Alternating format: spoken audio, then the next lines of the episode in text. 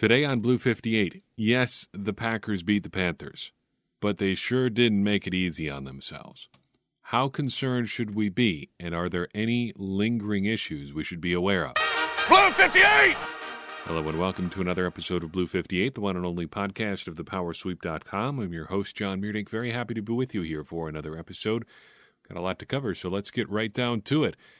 The Packers won. The Packers won.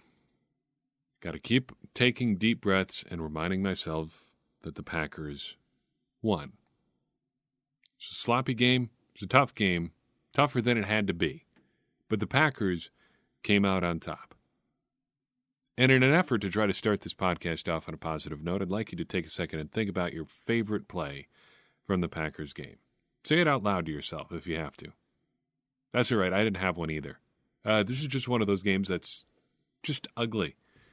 And you're going to look back a year from now and look at the score and think, did the Packers really only squeak out an eight point win over the Panthers? Was that really why? What happened there? And you're not going to be able to come up with a reason. Because I can't really come up with a reason right now, and we just finished watching this game gut level feeling is this is the second worst game of the season, probably. At best, probably tied with the Vikings' loss. Behind the Buccaneers' loss, tied with the Vikings' loss, probably ahead of the Colts' loss.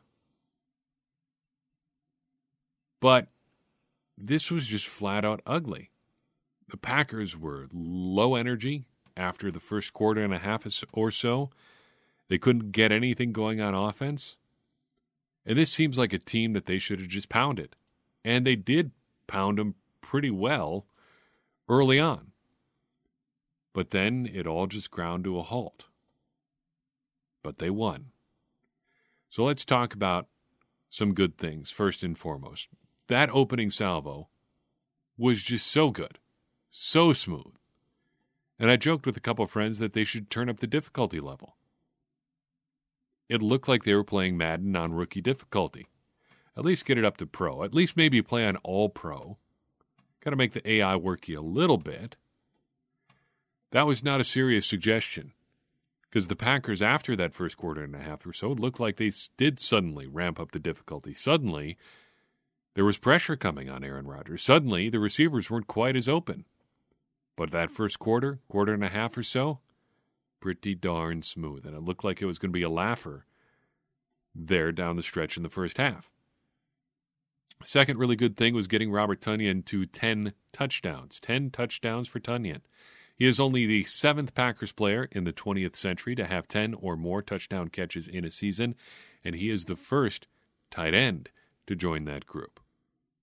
Final real good thing was the defense getting to the ball. Really, the defensive effort overall in this game was pretty good. There were some bad moments there too. Yep, won't deny that. There was some bad tackling. There was some strange tactics again. In fact, one we should mention right here while I'm thinking of it. Third and one on the Panthers' final scoring possession, the one where they kicked the field goal. Jaire Alexander is right lined up right across from his man, like right in his grill. But on the other side of the field, You've got Kevin King playing off in Appleton all by himself. And whose side do they throw to? You bet it's Kevin King.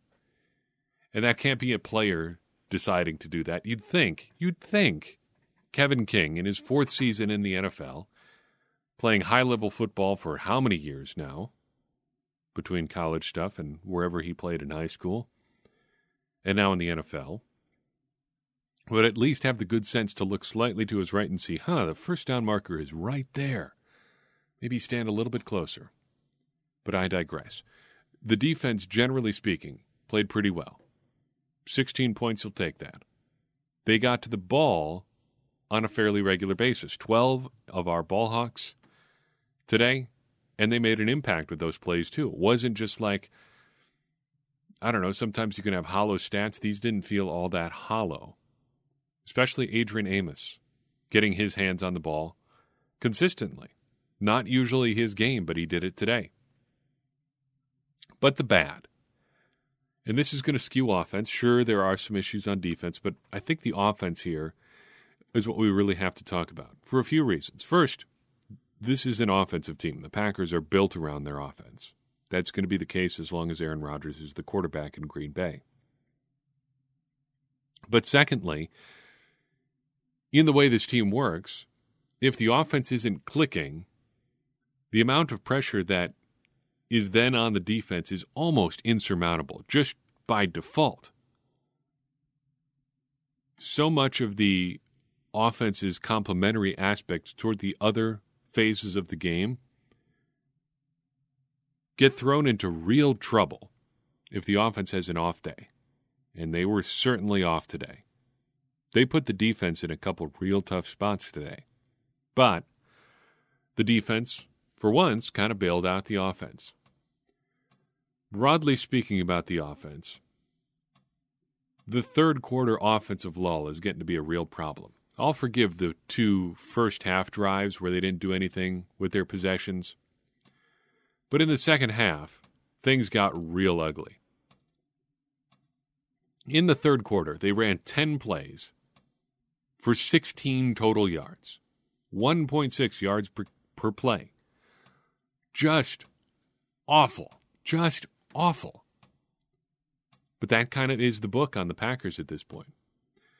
I had an interview this week with Cat Scratch Reader, the SB Nation uh, Carolina Panthers blog, and their writer asked me this. Let's forget about score positions this week. If the Packers going to blow this game, what would that most likely look like and when does it start? First quarter, third quarter, etc. Here's what I said. The third quarter seems to have been their trouble spot lately. As strong as they've been early in games, the on script portion of the game plan in particular, they seem to take a bit of a nap on offense in the third quarter. If the Panthers can hang tight until the Packers inevitably cool a little bit, they can make a game of it. That's basically what the Lions did, and they were within a touchdown until late. Shorten the game, minimize the Packers' possessions, especially since they tend to play very slowly lately, and it might have a shot if their offense runs into its traditional second half lull. I don't want to toot my own horn too much, but that is almost exactly what happened. Somehow, only being down 18 points qualified as hanging around for the Panthers because that's how much the Packers' offense slowed down. They let the Panthers back into this game and they let them stay in by just continuing to slog through their offense. Overall, if we move on to the second thing that I really don't like here, the game plan seemed more reminiscent of the 2018 Packers than the 2020 Packers. It didn't seem like there was much of a game plan, in fact. It seemed like we were back to Aaron, please do something. Please, Aaron, help us. Make a play. Throw somebody open. Do something. and he couldn't because the Panthers were getting enough consistent pressure that there was no extending plays, finding that miracle opening and delivering that way. Just didn't happen, didn't exist. The LaFleur offense can hum at a high level for long periods of time. But it seems like if you take away any kind of deep shot, it just grinds to a complete halt. If you look at Aaron Rodgers' throw chart for the LaFleur era losses, they get so enamored with throwing short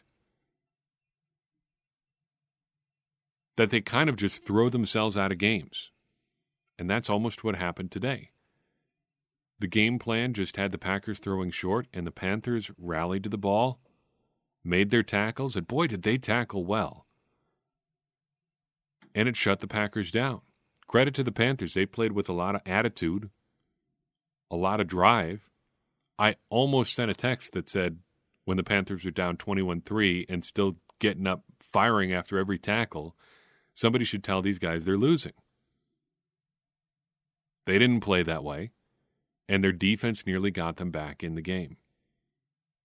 I don't think we can get out of talking about the bad stuff without talking about the a couple weak spots, apparently, on the Packers' offense.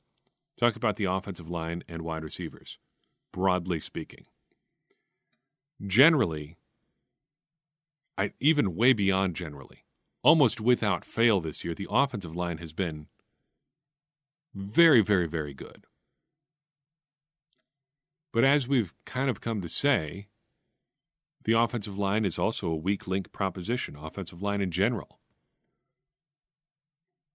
If you don't have a weak link on your offensive line, you can figure out a way to put together a productive unit or a solid unit even with without premium talent as long as you don't have that weak link today the panthers found a weak link on the packers offensive line and it was lucas patrick.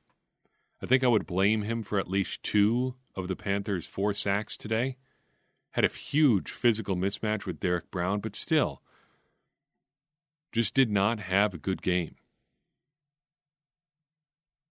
Then, in the quote unquote skill positions, the wide receivers had probably one of their worst games of the season. Drops by Davante Adams and Allen Lazard, and uncharacteristic drops, too. There were two at least that didn't seem like there were issues with difficulty, degree of difficulty. Uh, Davante Adams dropping a crosser as he approaches the sideline. Allen Lazard uh, late in the first half, dropping a pass that hit him essentially right in the chest. Yes, he is leaning over the sideline there, but a very catchable ball from Aaron Rodgers, and Lazard just dropped it. Mystifying. Mystifying. Almost seems like a focus issue for the wide receivers. And it came up again and again and again in the broadcast, but Kurt Warner, I think, was onto something a little bit when he said, you know, this is why the pa- the Packers are still waiting for one of these guys to become a real solid – number two receiver across from Davante Adams. If teams are going to rotate their coverage so heavily towards Davante Adams, somebody else has to be able to produce consistently. Allen Lazard and Marquez Valdes Scantling have both shown that they can produce this year. Neither of them has shown that they can do it consistently. That's a big problem. if you're going to start game planning for playoff caliber opponents, you can almost assume that they're going to do everything they can to take Davante Adams away. If you can't count on in the game plan Lazard or Valdes Scantling producing, that puts you a little bit behind the eight ball. This is not the Packers should have drafted a wide receiver what this is, is a consistent lack of investment in that position. I think there is a small but significant difference there. Longtime listeners will recall that even after the 2018 draft, we were pretty consistently calling for veteran help at wide receiver. Now, the names in particular may turn your, your head a little bit. There was a time when I was not entirely uninterested in a guy named Antonio Brown. But the point is, the Packers have needed consistent production across from Davante Adams for a while, quite a while. And they've continued to not invest there. And as a result, you get guys that have great upside and can do great things, but can't consistently produce or just don't consistently produce. Maybe it's not that they can't, they just don't.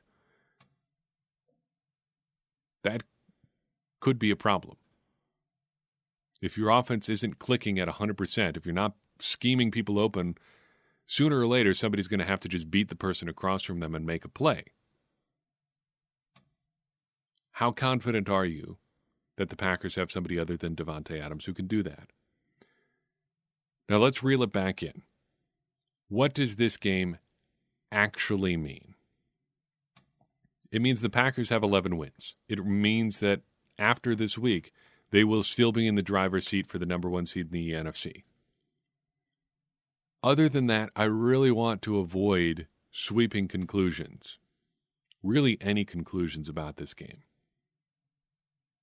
Aaron Rodgers said after the game in his post gamer press conference, quote, We've got plans for the playoffs, and the way we played tonight on offense, we're not beating anybody in the playoffs. End quote. That is true. However, it is also true that this wasn't the playoffs. why is it always when somebody says something like, if the playoffs started today, the Packers would be blank? Everybody is so quick to point out, yes, but the playoffs don't start today. But when somebody says, if this was the playoffs, we'd have gotten beaten, nobody, everyone just says, yes, that's true. Absolutely. If this was the playoffs, we would have gotten beaten. One is considered a serious point, the other is not. For some reason. This wasn't the playoffs. This was a short week on a weird night against a team with nothing to lose. Stakes matter for how teams approach games. I know it's kind of a fanism, a fan truism that you should come out the same way for every single game. And yeah, you probably should. But these guys are human beings.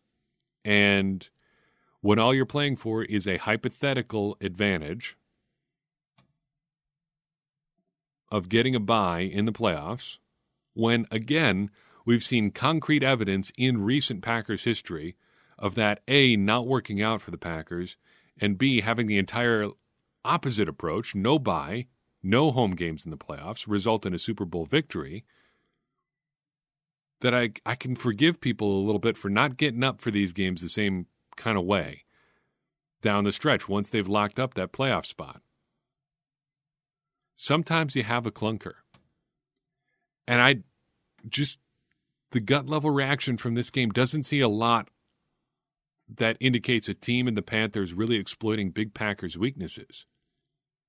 This seems like the Packers exploiting their own weaknesses.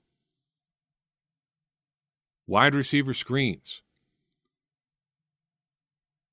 getting away from what you do well in the passing game, hoping that Aaron Rodgers can figure something out, not changing your approach on offense. It all seems like Packers stuff. It doesn't seem like Panthers stuff screwed them up. The Packers did this. And I think sometimes you just have a clunker. Sometimes you have those. Yeah, if this was the playoffs, they would have lost against a good team but it wasn't. And they don't play a playoff team for at least three more weeks. An NFC playoff team, that is.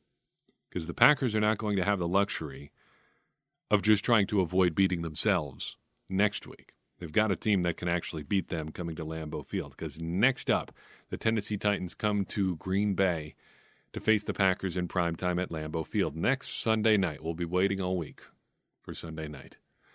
MVP candidate Derrick Henry runs his way into town. Very efficient quarterback Ryan Tannehill.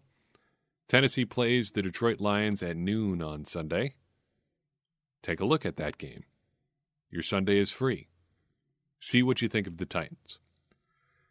Couple random thoughts and observations before we send you on your merry way. First and foremost, continue to donate if you are willing and able to our charity campaign. We have now broken the $500 mark in donations.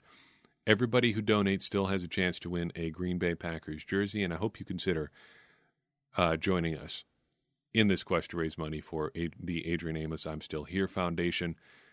Again, any donation, send the proof to the powersweep1959 at gmail.com or tweet it to us, whichever you feel more comfortable doing. Just show us what you've done and we will enter you in that drawing for the jersey. You've got until December 31st, 11 days. You can get there. I will put a link to this in the show notes uh, if you want more details, uh, but it's it's really not that that difficult. Make a donation, send us a screenshot, you're in. Got it? Good. It seems like forever ago now, uh, but the thing that almost bothered me most about this entire game was just figuring out how to watch the game itself. Now, I am a subscriber to the NFL Sunday Ticket streaming package. I do not have DirecTV, but I have the streaming package with the NFL. I'm a subscriber to NFL Game Pass, and I've got a TV antenna. You would think that that would be enough to watch the only NFL game that was on when the Packers were playing. Nope. No, it was not. I warned people ahead of time in the preview podcast to make sure that you could watch the game because it was going to be weird. I even checked myself. Can I watch this game if I've got Game Pass or Sunday Ticket? Answer, by all indications, seemed to be yes. Turned on the game at 8.05, 8.10, whenever it was. As it turns out, no, I could not. It's the year 2020. We're almost to 2021. Why are my options for watching out of market NFL games buy DirecTV or hope for the best? It seems like it should be easier than that. Completely unrelated, an interesting nugget out of this game is that Ian Thomas was moderately productive. Not an overly thrilling Panthers passing offense, but Ian Thomas did a pretty good job in it. But the more interesting thing there is the storyline for Packers fans. The Panthers took Ian Thomas, 101st overall in the 2018 NFL Draft, big tight end out of Indiana. That is of note because the 101st overall pick originally belonged to the Green Bay Packers. They traded that pick along with the 147th overall pick to Carolina for the 88th overall pick, which they used to take Oren Burks. The same Oren Burks that appeared to be the one responsible for nearly giving up that block punt late in the Packers' win over the Panthers today. Funny how these things play out over the course of years. Speaking of draft picks, Jeremy Chinn 2020 second round pick by the Panthers was very impressive. I don't know how closely you were watching him during the game, but I couldn't take my eyes off him. He was all over the middle of the Panthers defense. He blew up a significant Packers play in the red zone at least once. Just the kind of speed that the Packers have missed in the middle of their defense for a long time. He is everything that Josh Jones was supposed to be and more. And it's fun to watch guys like that play. Speaking of safeties playing well, though, Darnell Savage, pass breakup today, gives him seven straight games with a play on the ball, 13 total ball hawks in that span. If I had to describe him right now in a movie quote, it would be Morpheus saying he's beginning to believe in the Matrix of Neo. He's seeming to put it together more and more week by week, playing with confidence, playing with speed, there's still some hiccups now and then, that is for sure, but still, he's only in his second year. He's coming along. He's playing really well. And that, I think, overall is going to help the Packers secondary play all that much better. If the Packers, or if there had been members, rather, of the body language police patrolling the Packers game today, they would have caught notice of Aaron Rodgers. And you know what?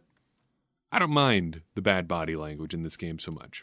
Aaron Rodgers looked ticked, and I think it was justified. I don't think a lot of the stuff that was going on with the Packers offense was because of him.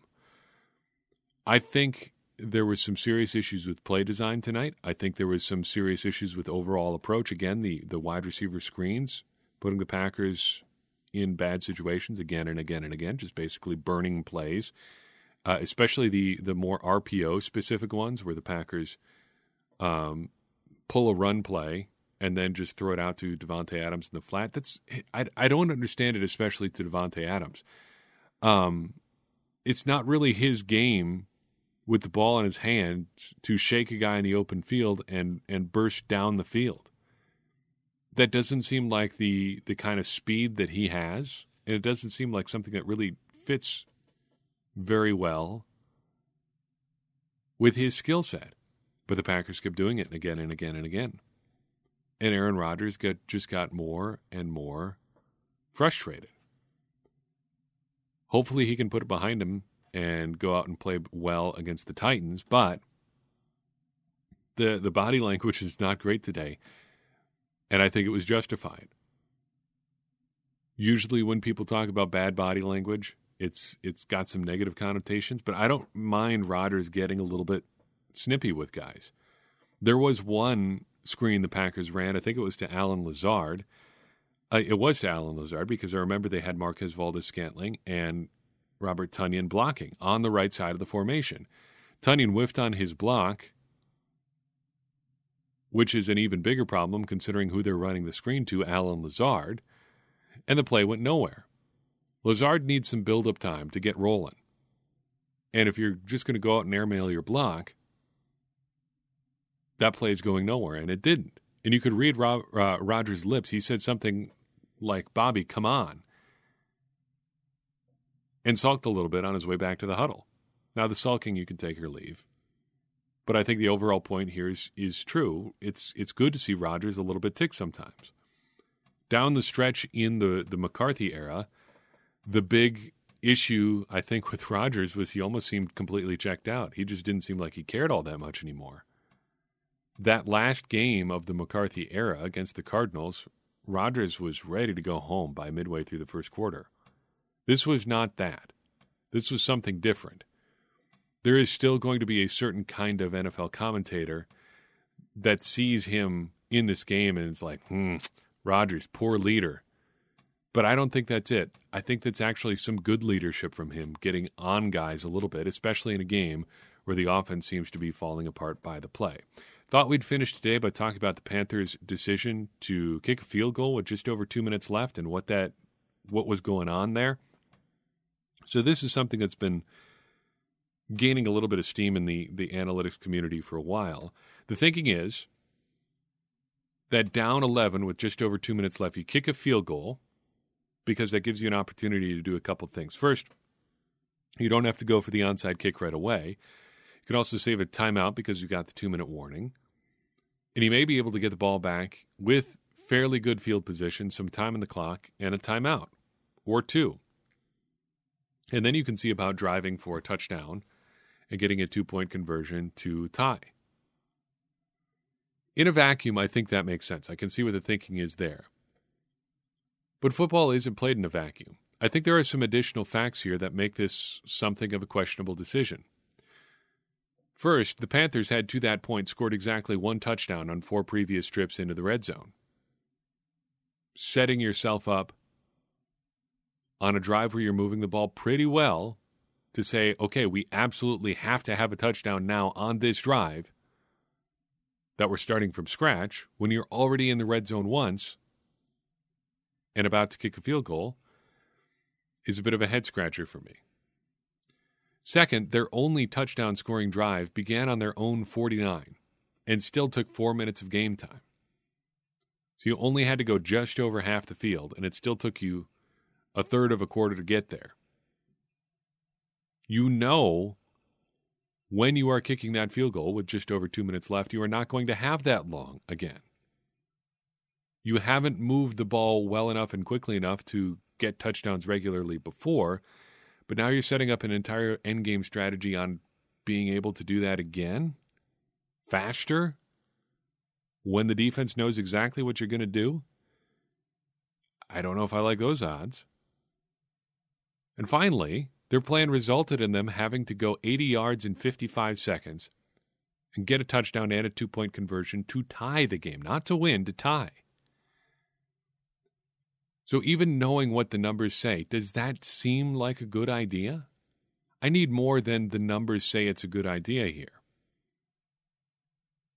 The numbers are not asking you to have Teddy Bridgewater take you 80 yards in 55 seconds.